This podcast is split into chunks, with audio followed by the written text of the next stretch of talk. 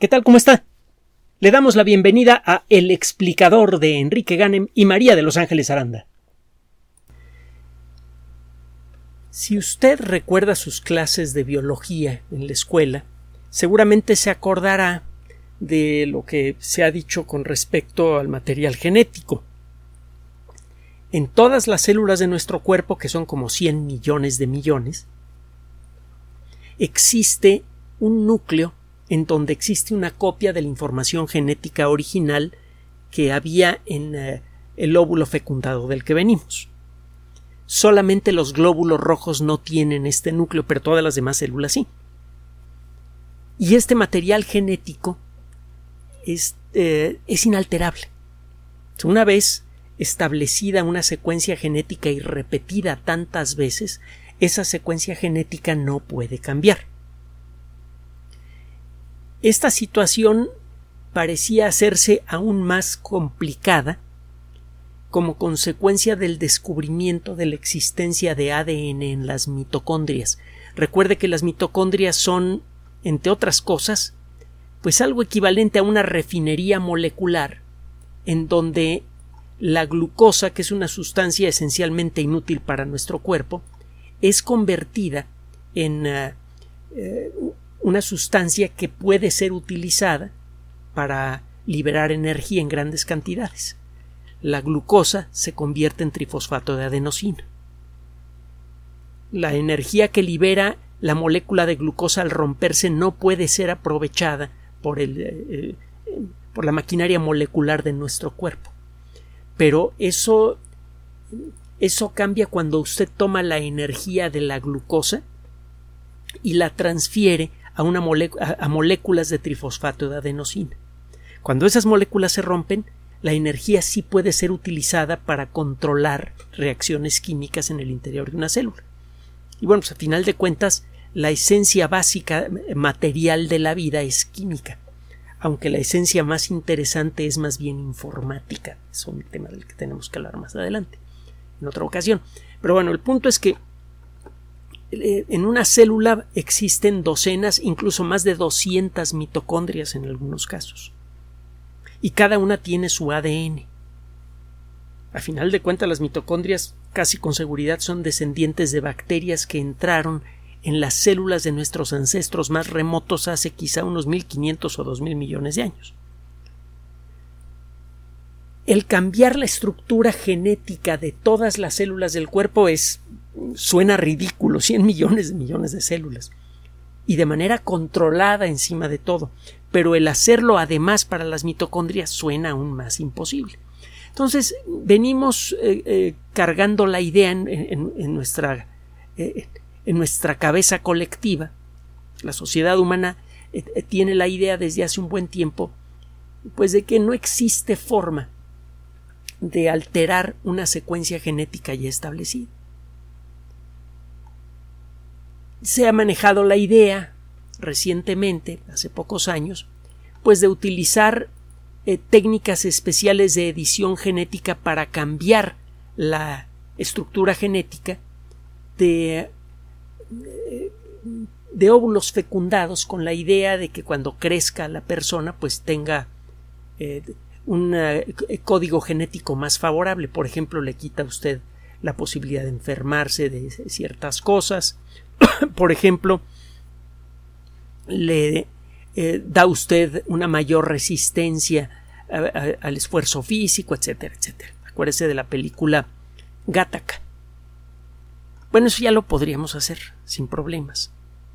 Solo que ya también sabemos cómo empezar a modificar genes dentro de nuestro cuerpo. La tecnología que nos permite modificar genes dentro de nuestro cuerpo viene de la misma naturaleza, como toda la tecnología. Al final de cuentas, la tecnología es consecuencia de observar un fenómeno natural para luego repetir los principios en los que se basa ese fenómeno natural en nuestro beneficio.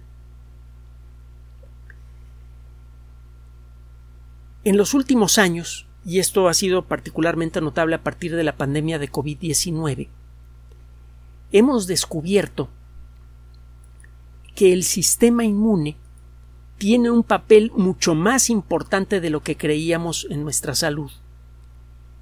Esto por sí mismo es muy interesante porque hay muchas condiciones de salud que podrían estar directamente relacionadas con un funcionamiento insatisfactorio del sistema inmune, por ejemplo, enfermedades neurodegenerativas, cáncer, etcétera, etcétera. Entonces, de arranque, solo ese conocimiento ya nos da la oportunidad de enfocar nuestros esfuerzos de mejor manera para enfrentar esos problemas. Muchos problemas de salud que en la actualidad escapan a la medicina moderna podrían ser enfrentados simplemente enfocándonos en el sistema inmune y no en la enfermedad misma.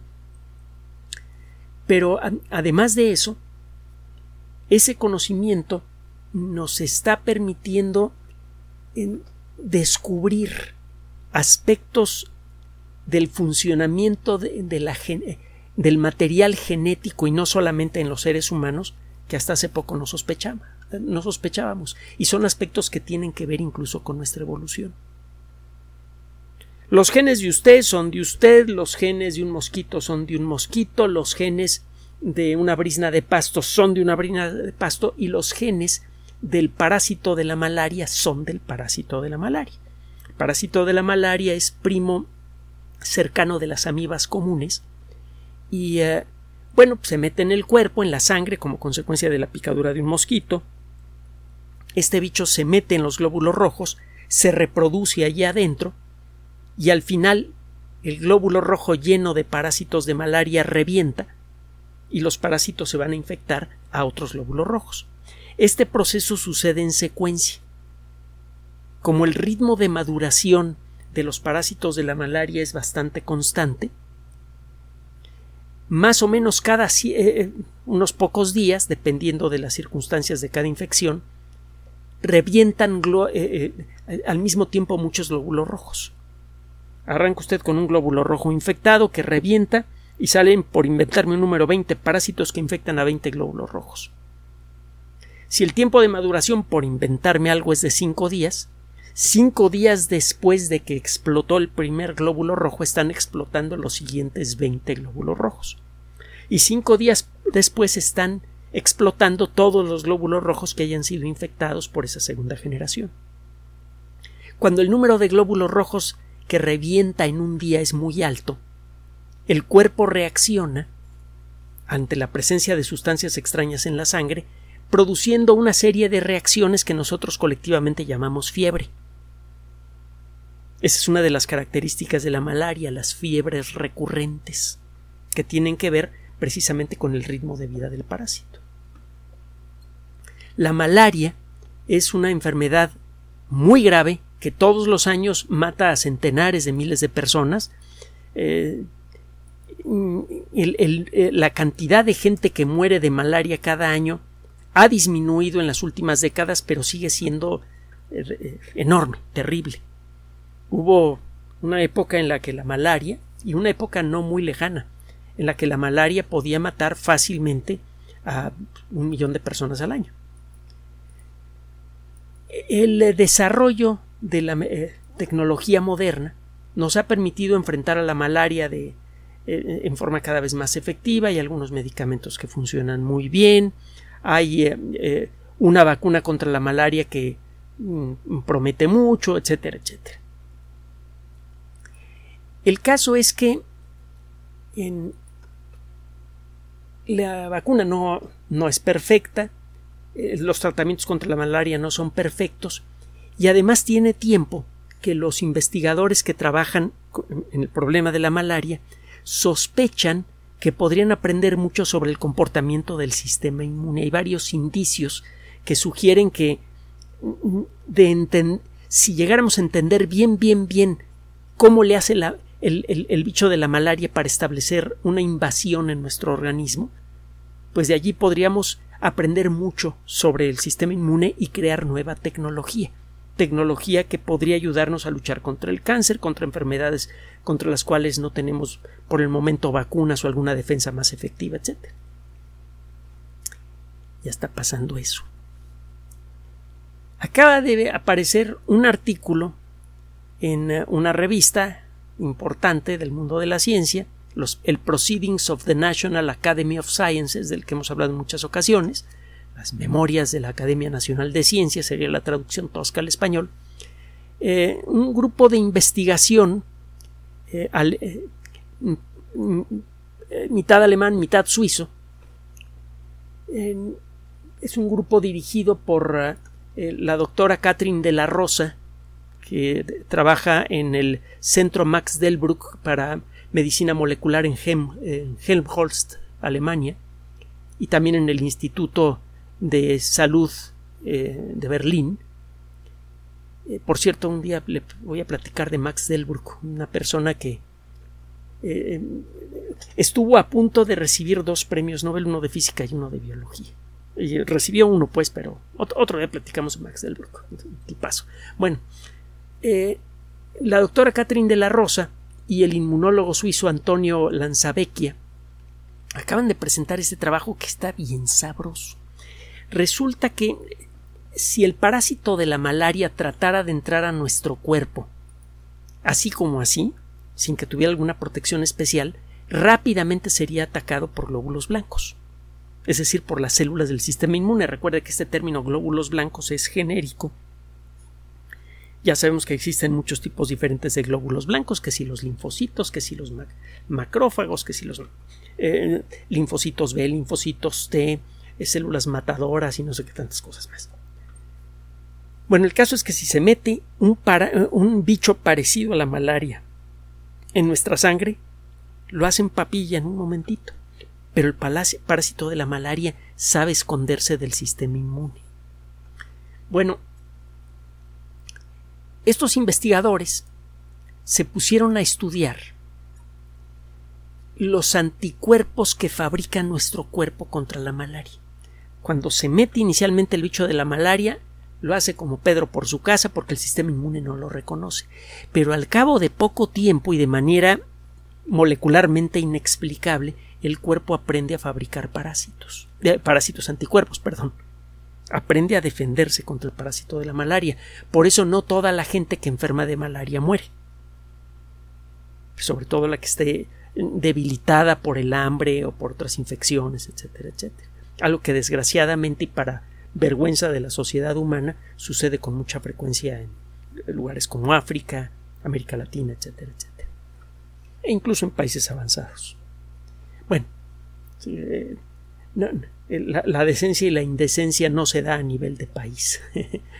Bueno, el caso es que estos investigadores pusieron a estudiar los anticuerpos que aprende a fabricar nuestro cuerpo contra la malaria y les llamó la atención algo. Hay una proteína que fabrica el parásito de la malaria y que se queda clavada en la membrana exterior del bichito. Esta proteína se llama LAIR1.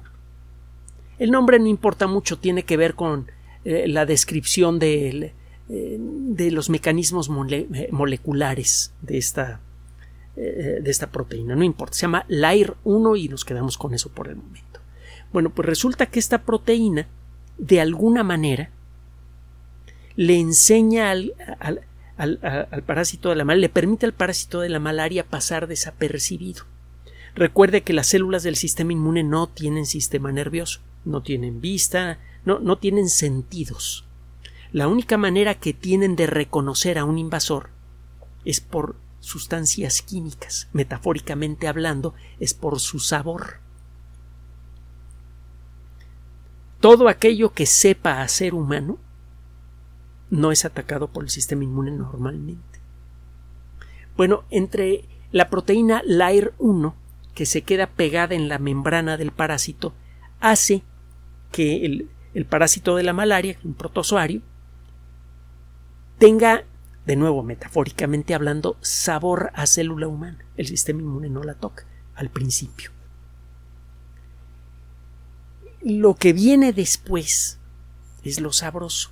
Por alguna razón que no entendemos, el sistema inmune aprende a fabricar anticuerpos que, entre otras cosas, atacan a las proteínas LAIR1. No entendemos por qué.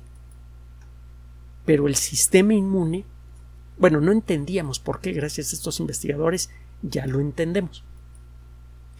De alguna manera, el cuerpo aprende, el cuerpo reconoce la fórmula química del AIR-1 y aprende a fabricar anticuerpos contra el AIR-1. ¿De dónde le viene ese conocimiento al cuerpo? ¿Cómo es posible que aprenda la fórmula molecular del LAIR1? A la hora de ponerse a estudiar con más detalle cómo está el proceso, estos investigadores se dieron cuenta que de alguna forma las células del sistema inmune se hacían de copias del material genético del parásito de la malaria.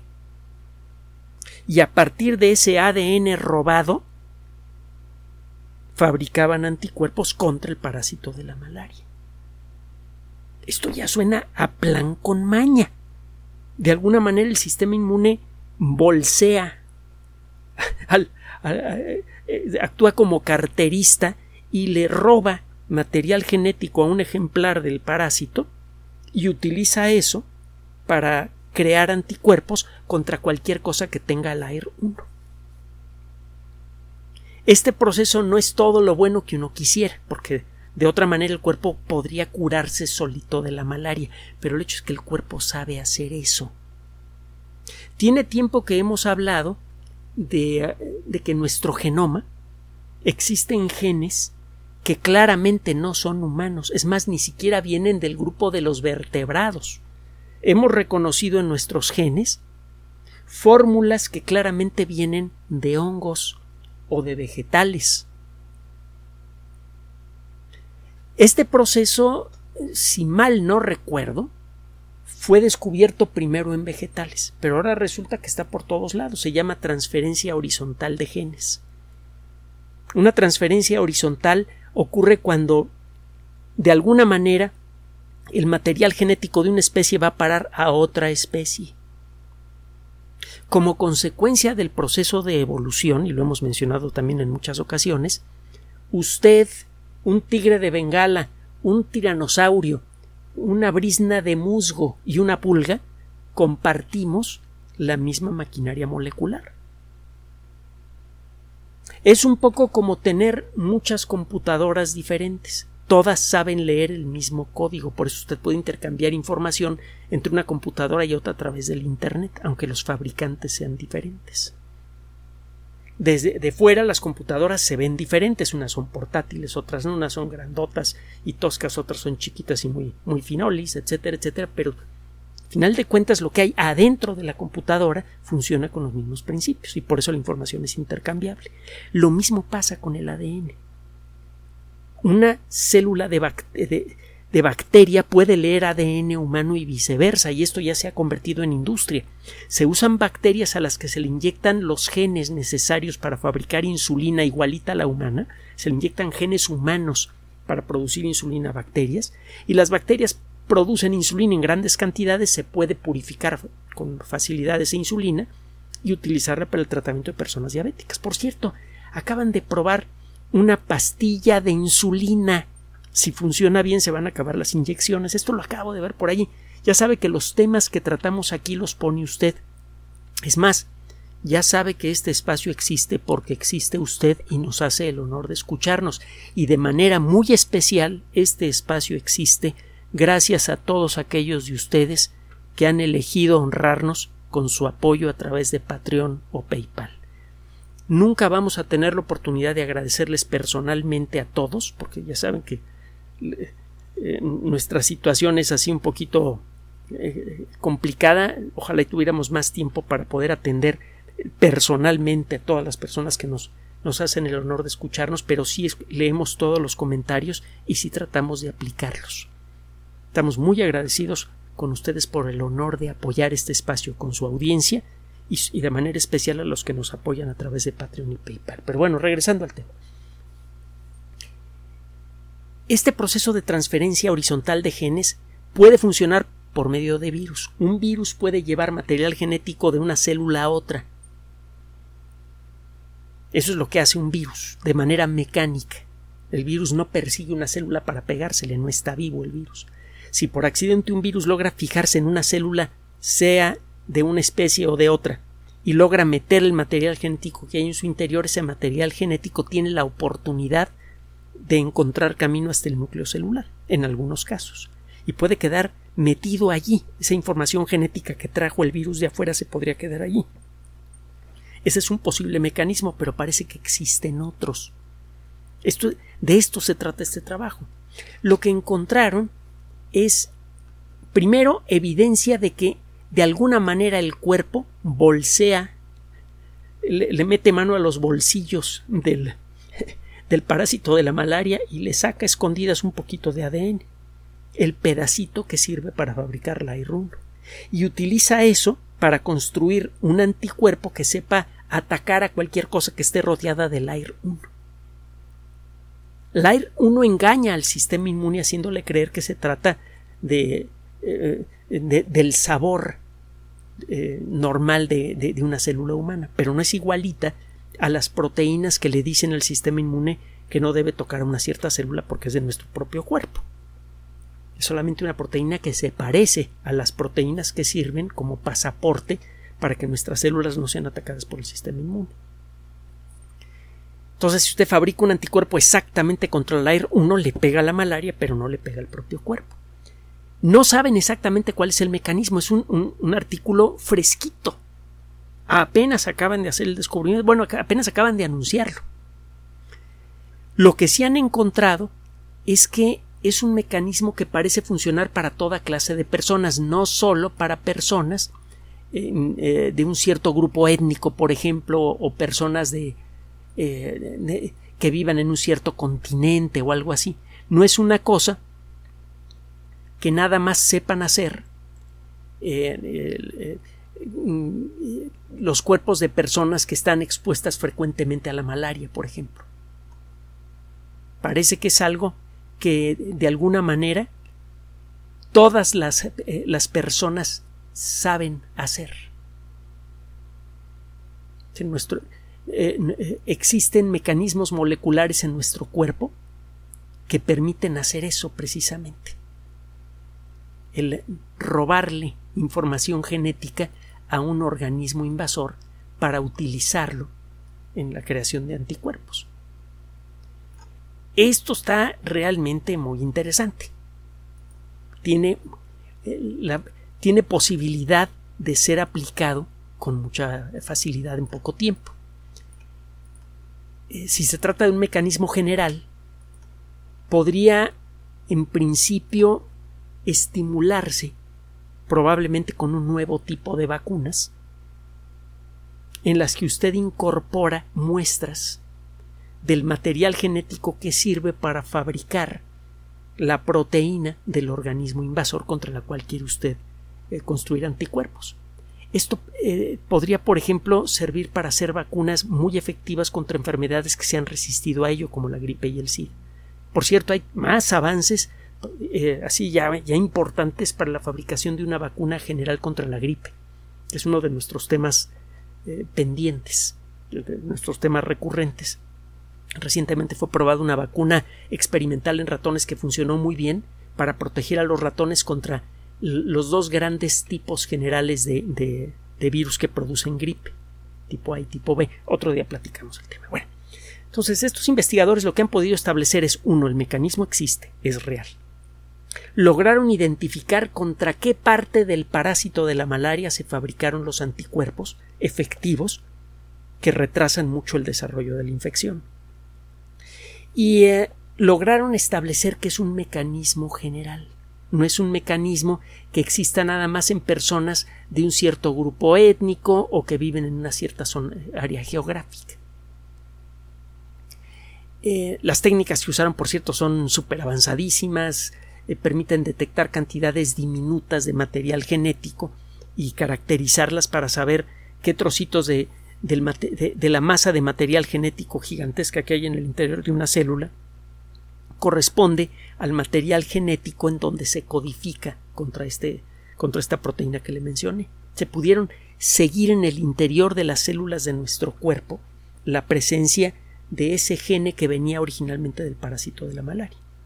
Pudieron ver cómo las células B, los linfocitos B, que se acordará usted por lo que comentamos varias veces a lo largo de la pandemia, son las responsables por fabricar anticuerpos. Bueno, lograron identificar dentro de las células B la presencia de material genético que les sirve a esas células B para fabricar anticuerpos contra esa proteína. Lo que sigue de este trabajo, un buen trabajo de investigación, no solamente produce resultados bonitos, interesantes, atractivos, sino que además abre el camino para nuevos descubrimientos. Pues bien, lo que sigue ahora es crear de alguna manera la forma de controlar este proceso. Primero es necesario identificarlo con detalle, exactamente cómo funciona.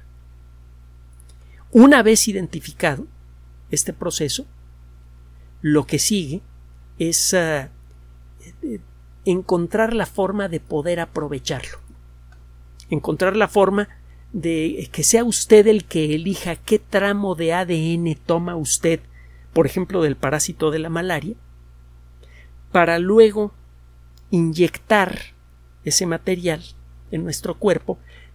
Ese material llega tarde o temprano a las células B y las células B aprenden a fabricar anticuerpos contra esa proteína que usted entregó en forma de ADN. Usted da una muestra de la información genética en donde está codificada la proteína que sirve para identificar a un parásito y el cuerpo aprende a atacar al parásito o a una célula cancerosa. Esto es lo más interesante del asunto. Sabemos que cuando el sistema inmune reacciona contra las células cancerosas, cuando aprende a reconocerlas, las hace papilla a veces en horas. Es un proceso bastante rápido, pero no hemos sabido dispararlo a voluntad. Nos hemos acercado mucho con una nueva técnica, una nueva tecnología que se llama inmunoterapia, que por cierto ganó el premio Nobel hace poco, ya está funcionando muy bien, pero es solo una aproximación un poco tosca. Este trabajo está abriendo el camino para crear nuevas formas de inmunoterapia mucho más efectivas y mucho más dirigidas. Solamente aquellas células que estén dentro de nuestro cuerpo que tengan tal o cual proteína van a ser destruidas. Usted tiene el cuidado de elegir una proteína que nada más existe o en células cancerosas o en algún bicho invasor o en células que han sido atacadas por un virus y que están produciendo copias del virus. Usted hace esto y acaba con la enfermedad. Entonces es un trabajo súper valioso que puede tener aplicaciones prácticas en el corto plazo muy interesantes. Este trabajo, igual que muchos otros que se realizan en el mundo de la ecología, en el mundo de la ingeniería genética, en el mundo de la física, etc., abren nuevas posibilidades maravillosas para conseguir cosas fantásticas. Y esto está sucediendo todos los días por debajo de la superficie. La gran mayoría de la sociedad humana ni se entera de lo que está pasando en los grandes laboratorios. Estamos enfrentando en este siglo y en particular en esta década unos problemas horrorosos de destrucción ambiental por muchos caminos diferentes, contaminación, etcétera, etcétera. Da la impresión de que esos problemas van a acabar con nosotros. Y eso es esa impresión y la depresión colectiva resultantes son consecuencia de una falta de comunicación. Resulta que en muchos laboratorios del mundo todos los días se están encontrando nuevas técnicas, nuevos conocimientos que nos ofrecen nuevas soluciones fabulosas, o cuando menos nos empiezan a sugerir soluciones fabulosas contra problemas que antes parecían insolubles. La próxima vez que se sienta saturada o saturado por los problemas que enfrentamos, recuerde que en todos los grandes centros de investigación del mundo hay miles de personas talentosas que día a día están preparando soluciones espectaculares para muchos de esos problemas. Hacer ciencia, lo hemos dicho en otras ocasiones, es sinónimo de optimismo. la ciencia es una actividad optimista por su naturaleza. El descubrir día a día nuevos aspectos de la naturaleza nos permite hacer cosas que antes considerábamos impensables. Lo hemos dicho muchas veces. Lo que antes era imposible, la ciencia lo vuelve habitual, y lo que era incurable se vuelve tratable.